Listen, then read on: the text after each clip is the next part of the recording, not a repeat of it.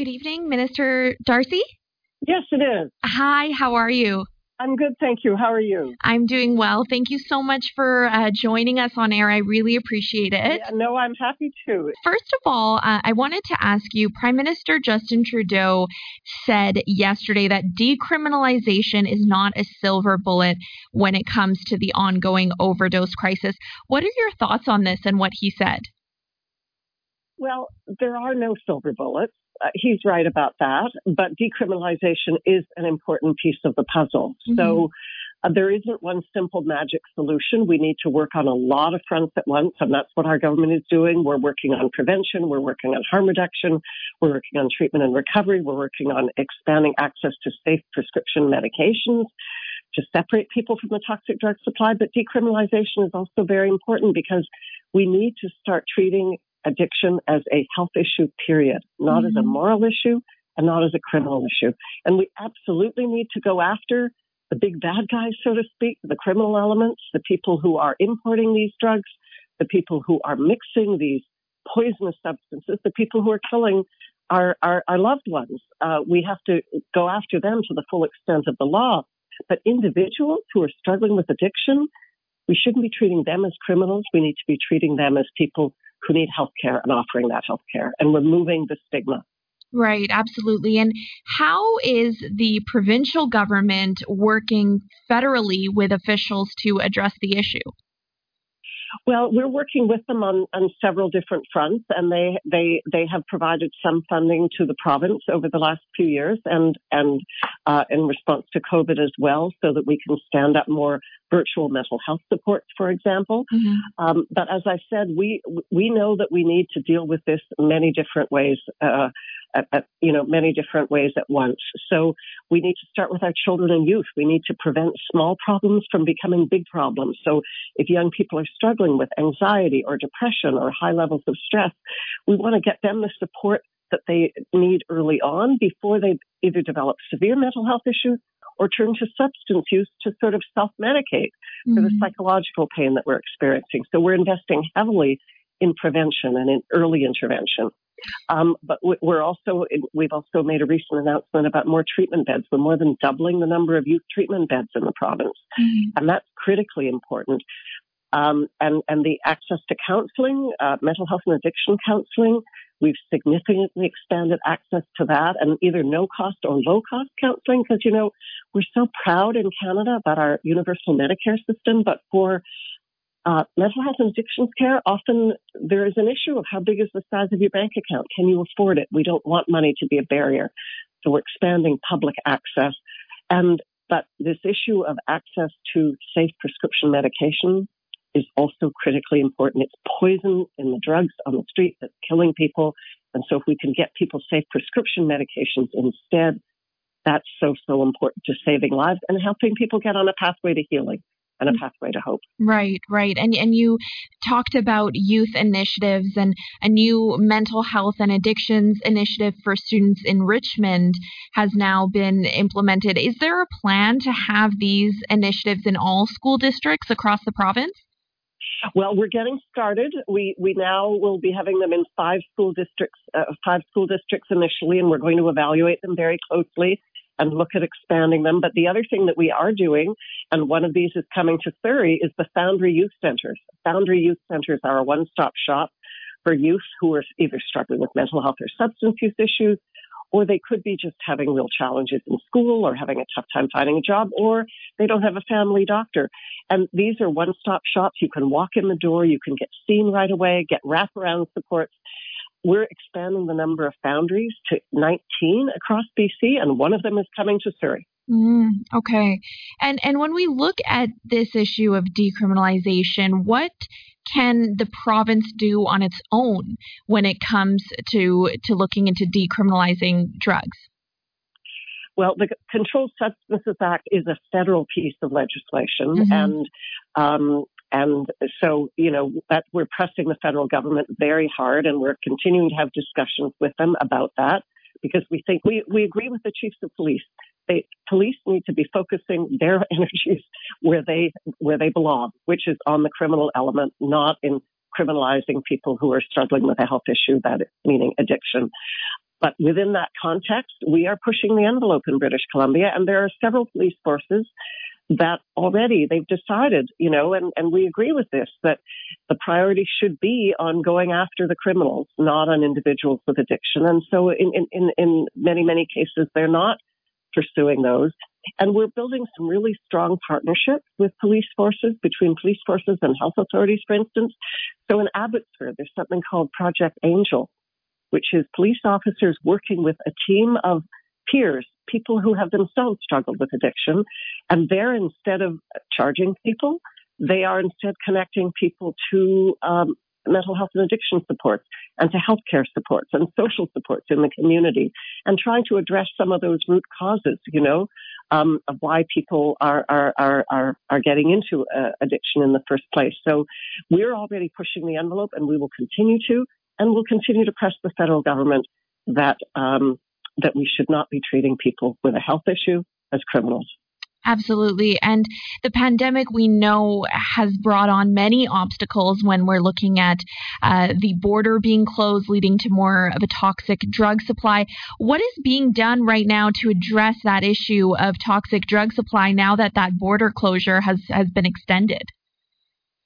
Well, you're absolutely right that the unintended consequences of COVID-19 measures have had a big impact on on overdose uh, on overdoses and overdose deaths. Mm-hmm. So the drug supply has been disrupted, and that means that we are seeing the most toxic mixes of drugs ever, ever in British Columbia. Mm-hmm. Concentrations of fentanyl sometimes 40 times higher than in, than before. And sometimes mixed with other drugs like benzodiazepines. And, you know, without getting medical or technical, what that means is that naloxone, which is a life-saving, uh, you know, is, is a life-saving measure, reviving someone with naloxone often doesn't work if you have that toxic mix of drug, drugs in your system. So it is, it, you know, so the, the toxic drug supply is the single biggest factor in the spike in overdose deaths because, mm-hmm. you know, Yasmin, Yasmin, the number of deaths was going down finally as a result of so much both investment by government and the efforts of thousands of people on the front line. The death toll was going, went down last year by 36%. A long way to go, but it went down and then it has shot back up because of the toxic drug supply and also because people are socially isolated. People are using drugs and alcohol more to deal with their anxiety and their depression and so on, and people are accessing healthcare services less. And that's where this issue of a safe supply of prescription medications is critically important because if people keep going to the poison drug supply on the street, the death toll is going to continue to mount. Mm-hmm. So, uh, in the same way that we offer prescription medications for other illnesses, there are prescription medications that can deal with, um, that can help people deal with addictions. And that's a big focus for us right now. Right. So you're talking about uh, things like hydromorphone uh, that allow people to continue using substances but safely. That's right. It's a safe prescription alternative, mm-hmm. um, and and and we've had a big push on that in the last few months because we absolutely want people to get on a pathway to rebuilding their lives, on a pathway to healing, on a pathway to help to health and to recovery, but they need to be alive in order to get to that place. And so we need to save lives. We need to help people to stabilize their lives in order that we can then help them on their journey to um, to to to building building a better better life, and and that's where this is critically important. Having said that, we are investing in more treatment beds, more adult treatment beds, more youth treatment beds. Where, as I mentioned, we're more than doubling the number of youth treatment beds uh, in the province uh, for youth and young adults. And we've just opened a new youth treatment facility in Chilliwack with 20, with 20 beds. So we're, we're, as I said, we have to work on many fronts at once. Mm-hmm. And how are the supports for those frontline workers, for harm reduction workers or peer support workers, how are those uh, being prioritized at this time? We've done a number of things on that front for uh, a few years now. We've been supporting frontline workers in the overdose crisis through mm-hmm. something called the mobile, um, the mobile support team, um, and these are basically uh, people with experience themselves, having worked on the front line, caring for other people. So care, you know, caregivers supporting other caregivers. And there are literally thousands of people on the front lines who have been supported by them during the overdose crisis. And then during, once COVID-19 hit, we really stepped up those efforts so that we are supporting people on the front lines of COVID-19 and in particular putting programs in place to support uh, frontline healthcare workers. And so there are, if people go to the BC government website under COVID-19 and look up supports, mental health supports, you can find information there about supports that are available for frontline healthcare workers, um, whether that's people affected by COVID-19 or whether it's people who are dealing with the, the public health emergency that's been with us for many, many years now. Mm-hmm. Absolutely. Well, thank you so much, Minister Darcy, for your time, for being here. I really appreciate all of your insight. Okay. Thank you so much for your interest. Bye-bye. Absolutely. Take care. Bye bye. Mr. Ronnie Grigg. First of all, if you could just share with our listeners, what has it been like to be a frontline harm reduction worker during the COVID 19 pandemic?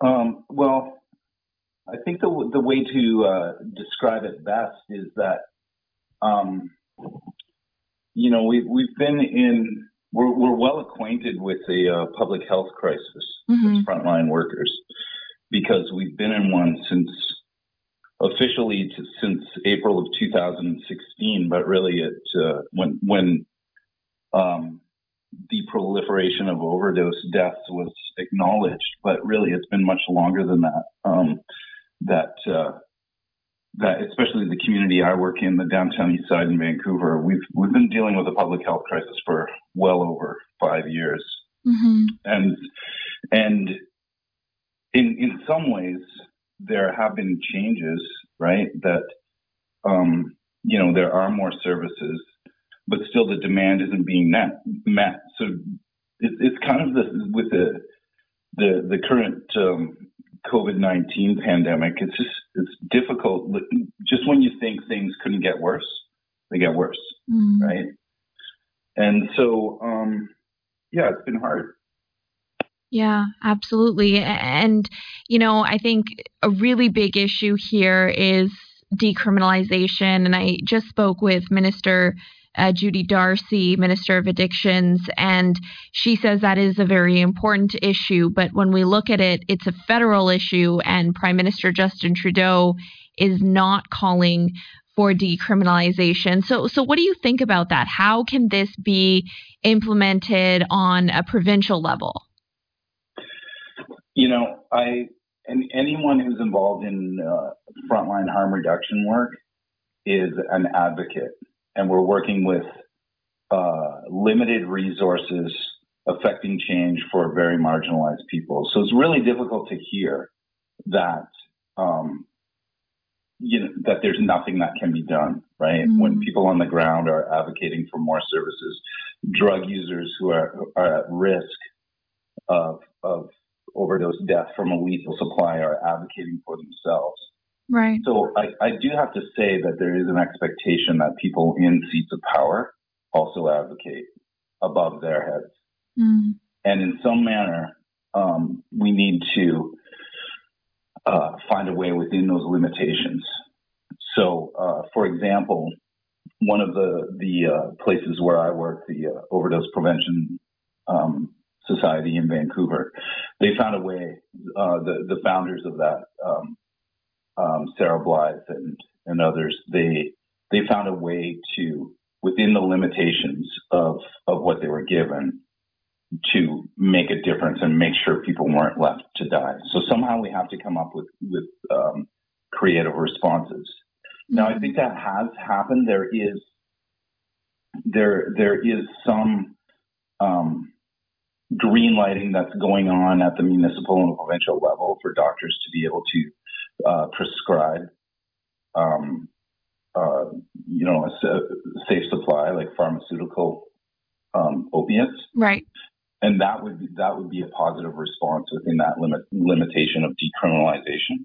Mm-hmm. Is that somehow we need to empower um, people who are able to prescribe to in fact prescribe. There's a big educational piece that has to come with that. Mm-hmm. Um, there are some doctors that are readily on board, and uh, there are some that are reticent. But in some manner, um, there needs to be like the, I would call it the moral courage to um, to step up and uh, and to make uh, um, prescription for safe supply accessible. Mm-hmm. And how does uh, the Vancouver Overdose Prevention Society, how does that differ from government-funded safe injection sites like Insite, for example? Well, they, they are they still they do still have government funding, but they were set up as as a crisis response, something that um, that's easy to set up. For example, it was it was originally uh, set up in a in a tent in in um, a, um, a flea market area in the downtown east side. So uh, overdose prevention sites are supposed to be intended for crisis response. Now, I mean, we're over four years in, so they've become kind of normalized now and not uh, a crisis response. They, have become a, a, pretty important part of the overdose management infrastructure. But uh, the, the, difference would be is that they don't have embedded clinical supports, like there are no nurses on site unless someone may be volunteering uh, on occasion, you know, for, you know, maybe a, a, foot care clinic or, or a wound care clinic or something like that. But uh, they, they don't have the um, embedded clinical supports, and they're often run by volunteers or volunteers who get uh, paid by stipend. Mm-hmm. You know, so that that that you know that creates um, a difficulty in stabilizing your staffing group, right? Right. And how can supports for people like you, for frontline workers, harm reduction workers, peer support workers, how can those be prioritized? Um, the the way that I appreciate the question because in, in some way, it, it is a very uh, niche part of healthcare, like a very unique part of healthcare, mm-hmm. right? It's the uh, healthcare services are done in areas where usually drug users um, are using, you know, and uh, um, and so so it, it, it it may not be the most obvious form of healthcare, but it's pretty hard to deny with the amount of overdoses that are happening, and so in in some way the it isn't well um, well understood the immensity of the task for frontline workers right? Right. And and so often um, decisions are made without uh, their cons- consultation. For example at the beginning of covid there was a um, the services were reduced by more than half. Some of the off sites uh, were closed for a week or two. Uh, um, all of them had to uh, provide for social distancing, so they were down to half of their booths. You know, things like that, and uh, and and that means that frontline workers had to implement those decisions. Uh, overdoses weren't able to; they were uh, managed differently, and just all of the uh, the the complexity of overdose management uh, needs to be um, uh, the consultation needs to happen with frontline workers because it, it, it is a difficult care model, right? It's uh, it's um, harm reduction is noteworthy by uh, you know often the phrase is used meeting people where they're at, and and the practical uh, outcome of that is that harm reduction is done like on sidewalks and in alleyways and outside and mm-hmm. and in in these very limited sites and um, or, or, sites with limited supports. And so, in some manner, to make it more difficult for those people in that uh, providing that care in those areas, really needs to be done carefully, right? So, um, so the uh, hearing from frontline workers is is a critical part of that. Right. And and how can we look into increasing access to safe supply because we know that with this pandemic the border is closed it's leading to more of a toxic drug supply so how can we address that issue and and try to make it more accessible to a safer drug supply? Well, I, I think to me it's pretty straightforward. I think um, I, I, I would say that um, the medical community needs to get on board. You know that it, that uh, safe supply needs to be accessible through uh, um, doctors and um, um, who are who are educated and informed and able to effectively support people. It's also it it, it um, sometimes feels um, uh, risky to listen to the needs of drug users for some reason. Right. Uh, and and if um, if the the drug supply that is being uh, um, um, prescribed isn't effective, doctors need to be willing to modify uh, their their course of action. And so, really, that that educational piece of of hearing from drug users as to what their needs are, there's a lot of advocacy that is happening and a lot of education that's happening from the ground up. Mm-hmm. And and that I would say that that um, that advocacy really needs to be listened to. Like it's it's a critical life and death right situation. And, and Ronnie, lastly, I want to ask you, as a frontline worker, do you think that the government is doing enough right now? Um, no, I, I mean every everywhere I've gone in this crisis, and and I've I've visited places across Canada and across North America. Um, there, one of the universal truths that I've discovered is that um, frontline workers are under resourced and uh, and are working beyond their funding mandate. So there is a lot of work to do, and uh, funding is a part of that, but it's also policy, right? And and policies that make this life saving work more difficult really need to be um, eliminated. Right. Absolutely. Well, thank you so much, Ronnie, for sharing your time with us and, and being here. I really appreciate all of your expertise. Thank you so much for having me. Absolutely. Take care. Bye bye. Good evening, Keir. How are you? Good, Yasmin. Thanks for having me. Of course, thanks for for being here. So, Keir, can you tell us how does the Phoenix Society help minimize the risk of COVID-19 when we're looking at the homeless population, many of whom are also endangered by the overdose crisis? Yeah, look, for people that have been in treatment and recovery services in particular throughout COVID 19, um, many service providers have had to make adjustments during this period. And for us, you know, we're like many of the others. We we're licensed, so there was an added degree of regulation and controls that came in. Um, but we, have had to deal with significant changes such as access, um, really restricting outside visitors. Um, you know, we've we've had to shut down many of the communal programs and just look at those, you know, those cleaning measures, you know, physical uh, distancing and those kind of things as well, and really modify some of the programming. So that really work really started back in March, and you know we're really coming through those phases now, and really it's now you know just trying to continue those efforts as, as COVID 19 continues. Mm-hmm. And there is more of a call now for more addiction treatment in BC because we're seeing that spike in overdose deaths. But are people utilizing treatment services at this time? We're, we're still full, you know, we're nearly full. We had to uh, reduce some of the capacity. Again, you talk about some measures that we did to uh, keep people safe through COVID 19. Mm-hmm. But um, we, throughout the crisis and this pandemic, we've continued to experience strong demand for our services.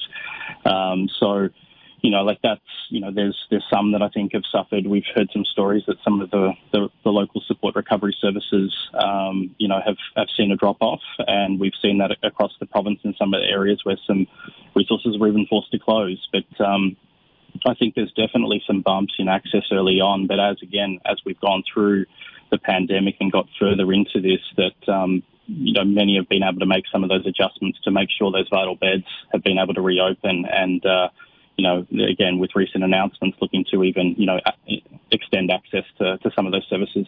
Mm-hmm. And advocates are really calling for a major expansion of safe supply programs to replace this increasing toxic drug supply, especially right now during the pandemic. What are your thoughts on this? How can we make a safe drug supply more accessible? Well, it's definitely one piece of the puzzle. And, um, you know, when you have hundreds and thousands of people dying of a contaminated drug supply, um, it's effectively a poisoning. So, fundamental, uh, an issue to address is can we provide people with a more regulated and, and safer supply um, so that they're not taking poisonous drugs? So, you know, there's been some, again, promising announcements in terms of looking to expand access to some of those services. Even the Prime Minister um, you know, really one of the first public recognitions of the importance of, of um, safe supply and, and looking to enhance, again, those type of services. It's unfortunately just the rollout in the province so far has just been bumpy, and in many ways, it's um, I, I, think a, a lack of the system getting on board in supporting some of those initiatives. And, and Prime Minister Justin Trudeau recently said that he right now isn't looking at decriminalization. However, people like Dr. Bonnie Henry have been calling for that. What do you think? Do you think that we should move towards decriminalizing drugs? Yeah, I mean, as long as we continue to treat this as, you know, policing substance use, which, you know, many agree to be a health issue, um, you know, we talk about addressing stigma and, um, you know, criminalizing substance the heart of that, you know. And so if we can address, you know, not pursuing prosecutions for, for substance use, and there were some alarming ones recently, even in Victoria, um, where, you know, I, I think that many um, police forces have moved far past looking to prosecute small possession type charges, but mm-hmm. I think there's a massive um, symbolic gesture that from the federal government to to recognise, just like a ever federally recognised it's a public health emergency, the overdose crisis. Again, this is another massive symbolic gesture, and beyond that, not just symbolic, but really practical changes that could come about to recognise this as a health issue and and maybe start re, you know redirecting some of those important resources away from enforcement and prosecution and criminalising um, substance use to to treatment, prevention, and these important pieces. Mm-hmm. And do you think that at this time, as we are very much allocating majority of funding right now towards targeting the COVID nineteen crisis, when we are seeing more deaths due to overdoses, do you think that that issue is falling behind the COVID nineteen pandemic? It's dramatic. I mean, there's been recent data summaries in terms of BC alone over the last several months when we're losing in excess of 170 people a month for three consecutive months right now, and we're just over 200 people for the entire COVID pandemic. I mean, you know, you look at they have pulled out every stop to address COVID 19. And of course, it's an important public health emergency, a pandemic that's affecting so many people. But, you know, I can't say there's the same level of urgency or investment. And um, if, if anything, it, you know, we're, we're over four years into this, this crisis and and it still seems like we're tackling issues for the first time, which many have been calling for for, for years now. Mm-hmm. And what do you think, Kira, government intervention should really look look like at this time? What do you think they should be doing?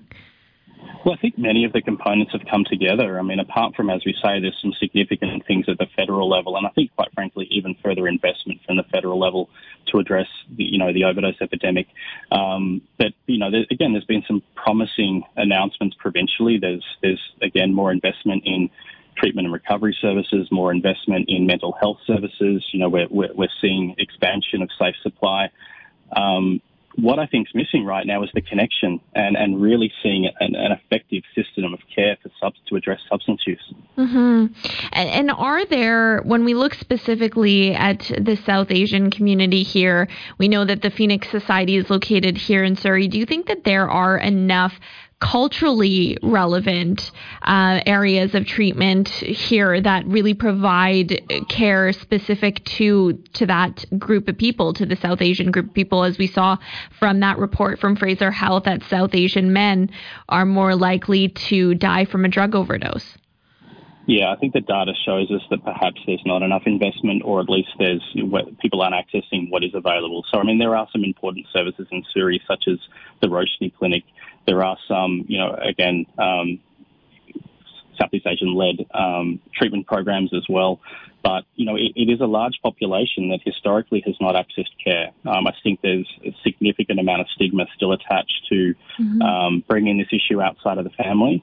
And um, I think we have to continue to invest in culturally appropriate and safe services, um, like we do with Indigenous population. You right. Know, there's, there's, really, it's a similar issue. We have to tackle it in a way that is sensitive and appreciative to the cultural needs of that population. And um, Surrey is really at the heart of that population. I, I 100% agree that more could be done. Mm-hmm. Absolutely. Well, thank you, Keir, so much for your time and for joining us as a panelist for this very important discussion. I appreciate it. Thanks for having me on. Take care. Bye. Good evening, Samir. How are you? Hey, I'm good, Yasmin. Thanks for having me on. Yeah, of course. Thanks for being here. Can you tell us a little bit about the Rapid Access Addiction Clinic and what services they offer? Sure. Uh, the Rapid Access Addiction Clinic uh, is a, uh, a, low barrier outpatient addiction treatment clinic uh, located at St. Paul's Hospital. So we're inside of the hospital, um, and we treat uh, full spectrum of, of substance use disorders. So um, obviously, opioids are getting a lot of the uh, focus right now, but mm-hmm. we also do treat um, other substances, uh, alcohol, benzodiazepines, stimulants, etc.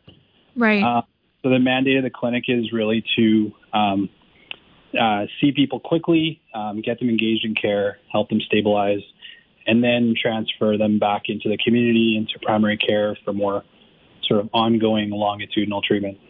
Right.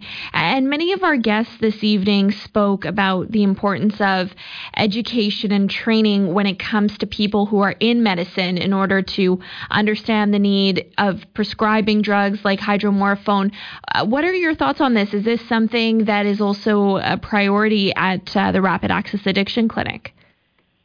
Yeah, it definitely is. Um, and, and I think that's absolutely um, absolutely true that uh, training is, is integral to, um, you know, developing this system of care and uh, and just building capacity. Um, not everybody, not everybody might talk to someone in a specialized clinic uh, for the first time. So it's really important that the entire healthcare system understands and uh, and learns how to treat substance use disorders. Um, it, it is a uh, a chronic health issue. So we need it's it's time to kind of recognize that and make sure that it gets treated that way.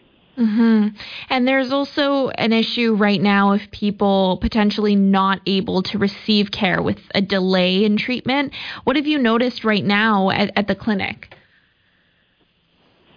Um, yeah, I, I mean, in terms of access to care, I think it's an ongoing process, um, you know, to, to, scale up services. Um, at the same time, you know, we're dealing with dual public health emergencies, um, obviously the, the COVID-19 pandemic and, and also an opioid uh, overdose epidemic. Um, so there's, you know, a, a, great deal of need for, for healthcare services for all, all the different uh, uh, populations in need. So, um, yeah, I think it's a process to scale up these things. But um, you know, obviously, we're we're in a place right now where things um, are not are not great. We've had three months of consecutive uh, high high numbers of, of overdose deaths. So um, you know that that can't happen soon enough. Yeah, and what do you think are the main factors that are contributing to that? What we're seeing right now with the record overdose deaths. Uh, it's really hard to pinpoint. I mean, I think it's multifactorial for sure, though. Um, you know, obviously, with uh, um, changes in in in travel and, and in terms of um, uh, in terms of goods and sales being able to come in and, and out of the country fast, the way that they used to be, um, you know, I think that's really affected the illicit drug supply at home here. Um, we're seeing a, a much more toxic drug supply. Mm-hmm. Um, and I think that there's certainly in a lot of people that I've talked to, there's um, a lot of fear about about uh, COVID-19, and, and I think that um, you know people are afraid to go into hospitals right now. People are afraid to go to healthcare providers. Um, so, like I said, I think that there's probably a number of other factors as well, but um, those are definitely a couple of, of important ones. Yeah, and addiction is not just a medical issue, it's also mental and, and, emotional. How does that part of it get addressed when we're looking at the Rapid Access Addiction Clinic?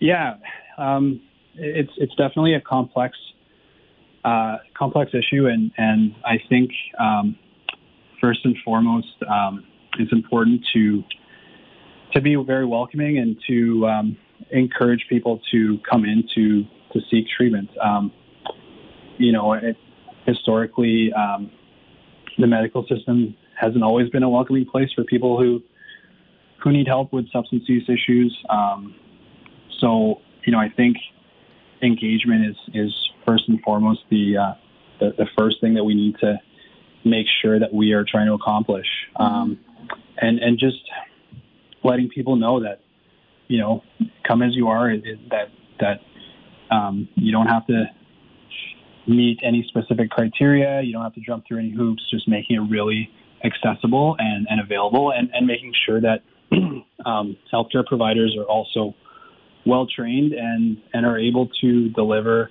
services in a way that's that's judgment free, that's trauma informed, that that meets people where they're at, um, that recognizes that people have um, various life experiences. Some of those may have um, contributed to people's substance use, um, and and that it's important that we just meet people where they're at and, and make sure that, that we're welcoming.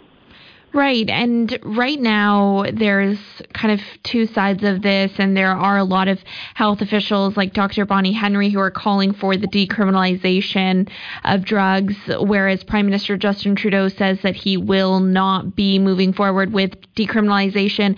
What intervention do you think that government and health officials should be doing at this time? Yeah, uh, you know, I, I I realize it's kind of a political hot potato. Um, and and to this to this point, uh, we haven't seen the kind of action that's really going to properly address this issue. Um, you know, in, in, in, the circles that I travel in, in, in the medical community, um, you know, the, this issue of de- decriminalization and, and safe supply has been sort of buzzing in the background for a while, and it's and it's really becoming clear clearly obvious that that that is necessary, and, and it's gone from a buzz to to kind of deafening now, where it's it's very there's a real sense of urgency um, that that people are dying at record record numbers, um, and you know conventional um, conventional systems of care um, have only led us to where we are. So it's it's really going to take uh, a, a, different type of approach, a different type of action to, um, if we're going to have a hope to turn the tide on this thing. So, um, you know, I'm not a politician. I can't really talk to the political implications of, of this, but um, I'm a healthcare provider, and, and I know that people are are dying out there, and I think that what we've done so far just it hasn't been enough, and and I think that those types of interventions while they won't solve the issue overnight, I think that it, it, it's kind of a place where we need to start. Right. And and for people who want to access services at the Rapid Access Addiction Clinic, how do they go about doing that? Do they need a referral from their healthcare provider, or how can they get uh, treatment services there? It's very simple. Just walk in. Um, we accept referrals from healthcare providers we, we do provide consultation to, to healthcare providers that are already treating their patients. Um, but for people who are who are trying to get access to care, um, we're we are looking for you. We want to see you. Um, so really, no referral required. No um, no pre-screening. Just just show up at our door. Um, you will be seen. Um, again, it's it's supposed to be very low barrier, and and we want to we want to give people the help that they need. So, um, you know, we're open seven days a week. We're we're looking to expand our hours. Um, into the evening. We recognize that not everybody um, can uh, can do a, a schedule uh, of 8:30 to 4:30, but um, but but yeah, we're open on weekends. We're we're looking to expand and just walk in. Absolutely. Thank you so much, Samir. I think that's really important for everyone to know that they can just walk in and, and they will be able to receive care. So that's great. Thank you so much for being here with us. I appreciate it. Thanks, Jasmine. Nice talking to you. Yes, you too. Take care. Take care. Good evening, Jane. How are you? Very good. Thank you. Can you hear me? Yes, I can hear you great. Thank you so much for being here. I appreciate it. Okay, great. Great program. Thank you very much for inviting me. Of course. Well, first of all, what do you think about the current government? What do you think they should be doing right now in terms of targeting the opioid crisis? So, what I've been trying to advocate for is uh, more access, greater access to treatment and recovery beds. Uh, what we have right now is a situation that not only, and some of your guests have alluded to it before, is it difficult to get access to some services, um, not necessarily just because of COVID, that that has exacerbated the situation. But we actually have in um, residential uh, treatment and recovery facilities, we actually have beds sitting empty. Mm. And the reason why they're sitting empty is because they're not getting funding. And so, what I've been advocating for, in addition to uh, obviously getting more treatment and recovery beds available, but we could immediately make some significant changes today because uh, when I called randomly uh, nine facilities a couple of weeks ago, uh, just facilities that I know, reputable facilities that were um, in the actually not just in the Lower Mainland. There was a couple that were um, also out of the Lower Mainland. Mm-hmm. I found on that one day with nine facilities that there was 126 beds that were sitting empty. So we need to open up those beds. We need to fund them so that when people are ready and um, uh, willing to get into uh, treatment and recovery services, they need those those services immediately because sometimes there's a small window um, to to get people when they're ready, and, and if they have like huge waiting lists or there's gaps between services, that's when we lose people. Right. And you mentioned this in terms of funding for more recovery beds. And I spoke with Minister of Mental Health and Addictions, Minister Judy Darcy, and she said that the government has now committed to doubling treatment beds in order to address recovery. Do you think that is enough, or do you think that they can be doing more? Oh, for sure. I mean, every time there, there's an announcement that there's increasing in uh, recovery beds, that's that's great. That's great news. But the fact is, is that the announcement that was made with regards to increasing uh, recovery beds was between 50 and I think 70 beds. Well, we have, as you know, um, 177 people that died in June of mm-hmm. an overdose, and certainly the overdose deaths um, have been e- have been increasing over recent months. But the more significant figures are the total overdoses, i.e., non fatal overdoses. And you may recall that the paramedics put out a in British Columbia put in put out a, a release a few weeks ago saying that the month of July there was 2,700 people that they revived from overdoses. So there's a huge demand for services. And um, the, the, the idea of, of, of announcing uh, 50 extra beds, that's great. But that's an RFP process. It's going to take time. But something that we could do today would be to open up and fund the 126 plus odd beds that are actually sitting empty uh, right now in facilities. It would cost nothing, no capital no capital um, amounts needed. So that's what I'm advocating for is something immediately that we could do right now. And how do you think that COVID 19 has played a role? Because we saw that this issue was actually getting better. Of course, it's been a public health emergency for years now, but it was getting better. We weren't seeing these numbers when it comes to overdose deaths, but now with the pandemic, we are. So, how do you think targeting these dual public health emergencies has played a role in really seeing that spike in overdose deaths? Oh, for sure. I mean, it's definitely had a significant uh, impact. Um, you know, I, I, think one of your other guests said that the, the services and availability to some of the services had decreased um, significantly during COVID, although I think that's starting to increase uh, now. So that's all good.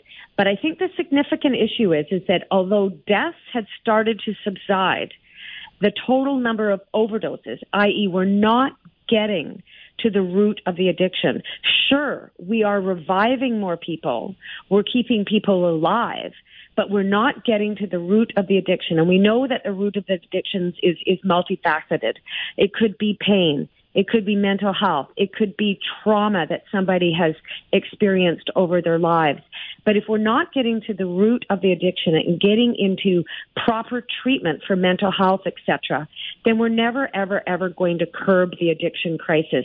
And I think another one of your guests said that it's not just the opioids. We are talking about over, uh, overdose deaths because of um, the the opioids, but we have an addiction crisis when it comes to other drugs as well. Mm-hmm. And the most recent um, uh, coroner's report said that although um, fentanyl, illicit fentanyl, and analogs were found in like 83% of the toxicity death samples, but cocaine was almost 50 and methamphetamines and amphetamines were 34%. So there's other drugs that are involved here that people are addicted to that um, are not necessarily captured in the conversations that we're having um, currently.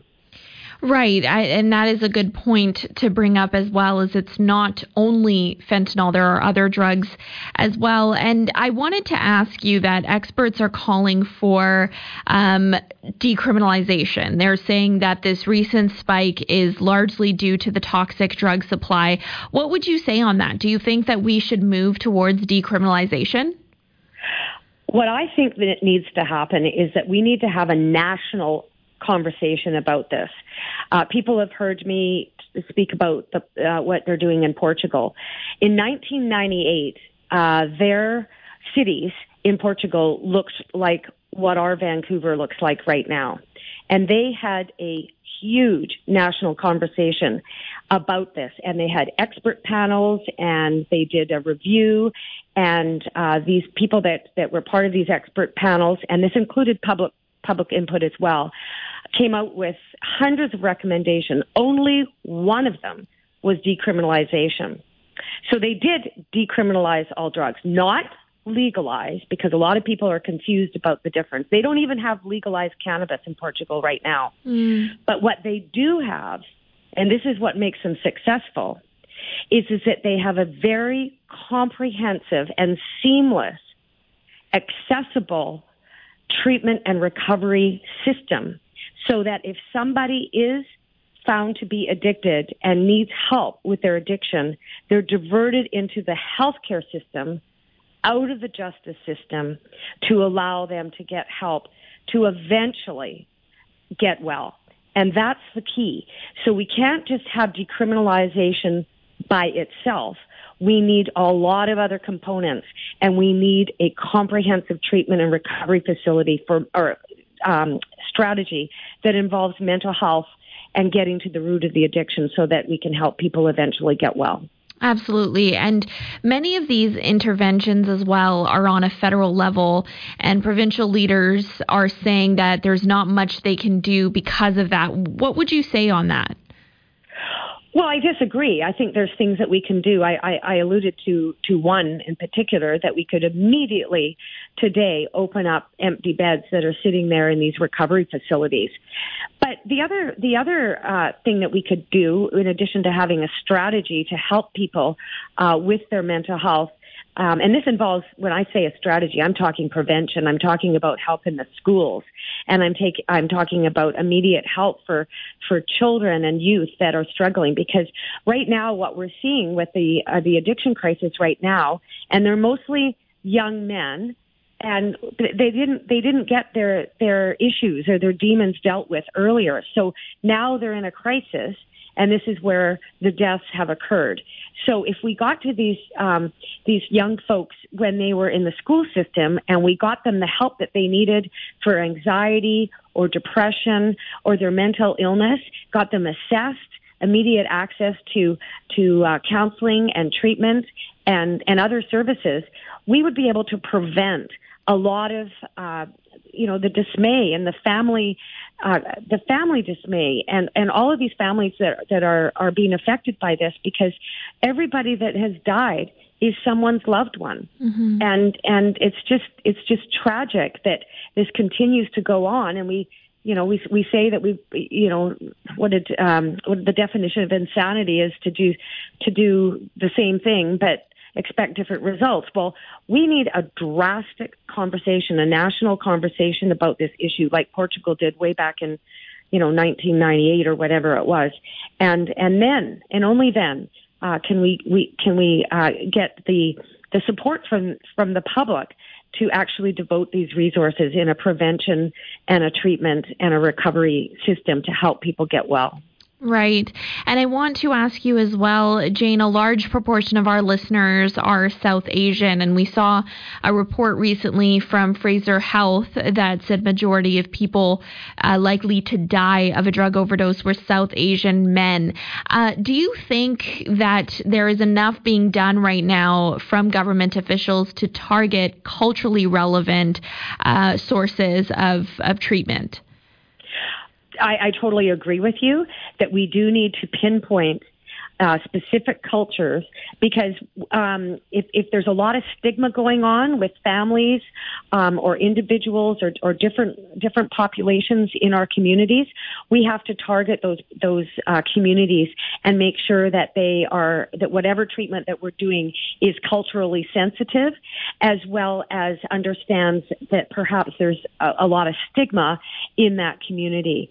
So if if South Asian men, and it's probably young men, mm-hmm. um, who are suffering the most, well, then we need targeted uh, services uh, in the schools. Uh, as well as um, in, in the workplace to help them and and and realize that they that there are services out there. We need more, obviously, but there are services out there, and to encourage them to seek those services. And a lot of times, what that means is is that they need to feel that if they do go out and get help, then they won't be ostracized. They won't get fired for their, from their job. They won't be you know excommunicated from from their their their community or whatever they need to feel supported so that they can reach out and get that help and if that is is culturally uh, appropriate help then uh, we need to do more of that Absolutely. Thank you so much, Jane. I, I appreciate all of your insight on this issue and uh, sharing all of your thoughts with us here. I, I, appreciate you taking the time out to do so. Well, thank you very much, Yasmin, for doing uh, a wonderful program today. And um, I, I, bet you you've saved some lives. Oh, thank you so much. I appreciate that. Take care. All right. Thank you very much. Bye-bye. Bye. Good evening, Upkar. How are you? Good evening, Yasmin. Thanks for having me. Thanks so much for being here. So, can you mm. tell us a little bit about this app? What exactly does it do? Uh, it, it, serves both healthcare functions, social functions. It, it, the intention of the app is really to get the information into the hands that need it the most. There's gaps when it comes to people accessing the right uh, resources to address overdoses, mm-hmm. and those gaps largely stem from uh, people not being able to access it, whether it's a language barrier, a cultural barrier, or simple ease of access due to socioeconomic factors. So, the uh, the app in its origin was really created to address all of those issues by making it uh, it's it's a free app. It's available on multiple platforms. Um, it helps individuals understand and uh, identify what an overdose is. This is something that's potentially brand new for many individuals, if not communities. Um, in addition to that, you're able to, it has an inbuilt 911 calling feature, so you can call, reach out to 911 at any point that you're uh, dealing with a, a crisis situation. Um, also guides you step by step through uh, the emergency protocols when there is an overdose that you've identified. Uh, and also it helps you to uh, administer naloxone, which is really important when, uh, when you are confronted with such a challenging circumstance. Absolutely. And how did you get involved in in creating this app? I mean, this is a very important step to take in educating the public about how uh, to deal with an overdose emergency. So, how did you begin actually creating this? I, as I mentioned, I think it was um, it has a lot to do with addressing gaps. So you, whether it's my origins as a first responder many years ago, my work on uh, it, the challenge itself of the crisis going back to about three, four years ago, uh, working with epidemiologist team interpreting data that was starting to reveal that BIPOC communities are overly impacted mm-hmm. um, or overrepresented when it came to the data of overdoses. Um, and then coupled with that, um, we convened our first community summit um, with a group of people just to try to illuminate uh, and bring the message forward that this is now affecting communities that perhaps we had not identified before. Um, and then also at the same time understanding that while we're doing this work, um, there isn't enough being done or directed to communities. Uh, you can convene tables and you can have plenary sessions and, and, and, wonderful meetings, but ultimately we required action. And so this is the app itself is a manifestation of a desire to need action, to have boots on the ground, to you know have the community do something for ourselves. So if if we're not being served, um, then it's one thing to cry foul, but we probably won't get the results we're looking for, at least in the immediate setting that we need them. So right. we have the ability to do it. So that that's really why we ended up creating it. And, and there is such a stigma when we look particularly at the South Asian community regarding drug abuse. How would you say that the app works to address that? Yeah, um, stigma does stem from, and this is based on, um, you know, we have numerous amounts of uh, conversation, dialogue with community, and this is not just within the context of the overdose epidemic, uh, the crisis. We've been doing this for many, many years, so we're able to turn to those community members um, that are participating in other programming and just ask them, well, what do you think? What should we be doing here? And um, one of the things that came up over and over again is stigma, and stigma really stemming from um, perhaps it's not a cultural practice to openly discuss and have communications around taboo issues, whether it's um, uh, you know, it could be sexuality, it could be uh, consumption of, of, of your your diet, what kind of diet you participate in, mm-hmm. and also when it comes to substances you're consuming, whether it's alcohol and drugs. So what you have is a situation where um, people are doing it. There's, there's no doubt about it. The data proves it. Um, it's grim data, and um, but we're not talking about it. So over and over again, um, you'll hear people talk about how, you know, someone suffered or ultimately, unfortunately, died, but it, they'll never mention that it, it was related to drugs. Mm. And so um, yeah, the, the two things just do not they do not match. So so what we have is we have an ongoing challenge when it comes to a horrible horrible supply on the streets of drugs. We have uh, a community that doesn't have the resources and access to resources that it needs, and at the same time we also have communities that perhaps just do not have the tools to begin to start communicating and knock down the barriers of communication. Right. And you mentioned this about being able to provide a resource. And is this app, is it available in multiple languages as well? Yeah, so the intention was that this is not just something that's affecting South Asians. This is affecting multiple BIPOC communities. They're, uh, they're you know, the urban indigenous communities, indigenous communities throughout the province, uh, are black populations. Uh, right uh, the uh, so so it's affecting everyone. So we really need to get resources out to every single one of those communities. So it's it's a daunting task, um, and that's really why we are now looking for support of any kind, so that we can continue to make this a more robust and responsive um, technology. So what we've done, based on statistics, um, as the uh, chief medical health officer's report indicated that it was the South Asian community that was overly represented. Yes. We rolled with that out. We rolled that out first, so it's a, it's available in multiple uh, uh, English and Punjabi, soon uh, urban uh, or soon uh, indigenous language, so Stolo, uh, Malcolm And so we will be adding more and more languages and more, uh, have, creating a robust platform based on need from the community. But uh, in order to do so, we really need uh, we need partners to step in and really make it uh, more ubiquitous and accessible. And would you say that there is a lack right now of services that are targeted towards the Indian community? As, as you mentioned, the Fraser Health Report, where we are seeing an overrepresentation there specifically from South Asian men. So, would you say that there is a need for these services? that are culturally relevant? You know, and uh, I'll be re- really blunt here. There's a tremendous need, and anyone who has boots on the ground in the community, they will tell you that. Uh, and, I, I mean in an authentic way that they are in the community, they are walking the street, they're talking to folks, they are empowering individuals, they're providing services. Anyone who is engaged in that kind of work will tell you there's a glaring lack uh, lack of uh, services. There's this huge gap when it comes to service delivery. Um, that's not to say there are attempts being made, but those attempts largely do not um, they they're not delivering. And, uh, and and perhaps they're not. Uh, there can be many explanations for that. Maybe there was lack of consultation, um, a lot of misfires that have been happening. So there are people who are frustrated, they're they're fed up, and they really want to see change.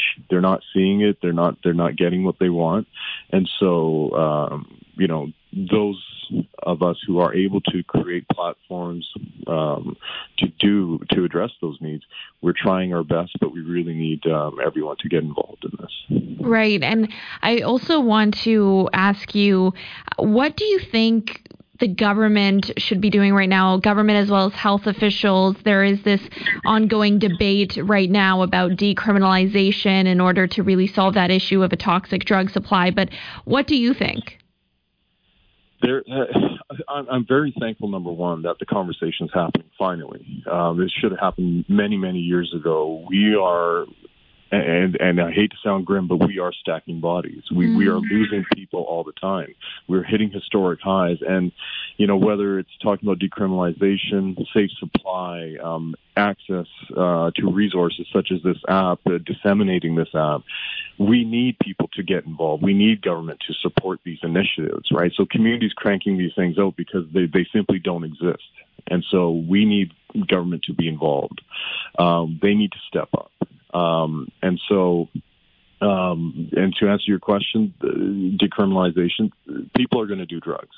This is not a, uh, a fact that's been revealed over the last few months because we're hitting historic highs. This is not something that was revealed in 2017 when we had the peak of our crisis then. This has gone on for thousands of years. People mm. will use substances. Um, and so it is incumbent on us, if people are using them, um, we need to have a safe supply. With our borders closed right now due to um, due to COVID, it's understandable we have heavy restrictions and controls on who gets in and who gets out. But at the same time, that's resulting in it in a very very toxic supply that's on the streets. Um, and I and I often say there's about 14 analogs of fentanyl that are on the streets, and each one is very very extremely toxic, mm-hmm. and it's mm-hmm. killing people. Right. And so these are decisions that have to be made. Uh, they have to be informed, but they have to. We have to make emphatic, um, solid decisions that are going to save lives. And right now, that's not happening. But I'm hoping that now that we have uh, we've had such a wonderful response at the federal, provincial, even municipal level to COVID. Um, and we're still dealing with that challenge, but the response has been impeccable. Um, and I'm hoping now uh, we can get the same for, for this crisis.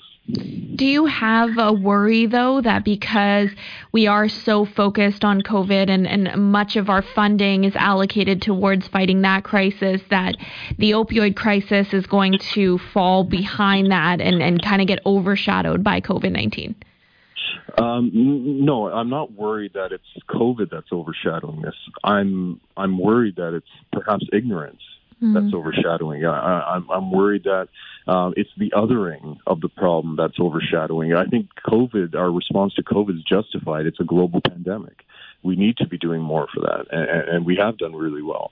What worries me is that for so long we have taken uh, the challenge posed by substance use and othered the problem. Well, it's a downtown east side problem, or it's a Whalley problem, mm. or, you know, it's that community of individuals. It's that community of that socioeconomic status. That's simply not true. This affects every single person, people who look like me, yourself, our loved ones. It can affect anyone at any time. And so until we start to realize that until government, until community, until everyone gets on board with that, we're not going to change anything. And that's truly my worry. And, uh, you know, the app is designed intentionally for community. It's, it's, it, a user could use it, but it's really designed to empower community to engage every single member of our community to say, you know what? Uh, this is for you. This is for, for you to be involved. You all have phones uh, users oftentimes will not have a phone, and if they have a phone, they'll be lucky to have Wi-Fi. Mm-hmm. Um, and if they have Wi-Fi, you know, even whether they're regardless of socioeconomic status, many people just it's the last thing on their minds to pull up technology. So what we based on that feedback that we received. This was designed for community. Um, perhaps you're not a user of, opioids or substances, but you are certainly going to encounter an overdose or a challenging circumstance at some point. So it's good to be informed. And what that does, it ultimately stimulates you to think, well, wait a minute, this is not just them or, or us versus them. This is this is all of us, and we all need to do something. We need to do it immediately. Absolutely. Thank you so much. I think that's a very great point that you made in, in knowing that we need to erase that stigma and that sense of othering as well that is so prevalent um, within communities is, is to understand that it really could happen to anyone. And I think um, having a resource like this that is able to inform people and educate them is really important. So thank you for speaking with us, Upkar. I appreciate it. But thank you so much, and I appreciate you taking the time on this really important topic. Thanks. Yeah, of course. Take care. All right. Bye now.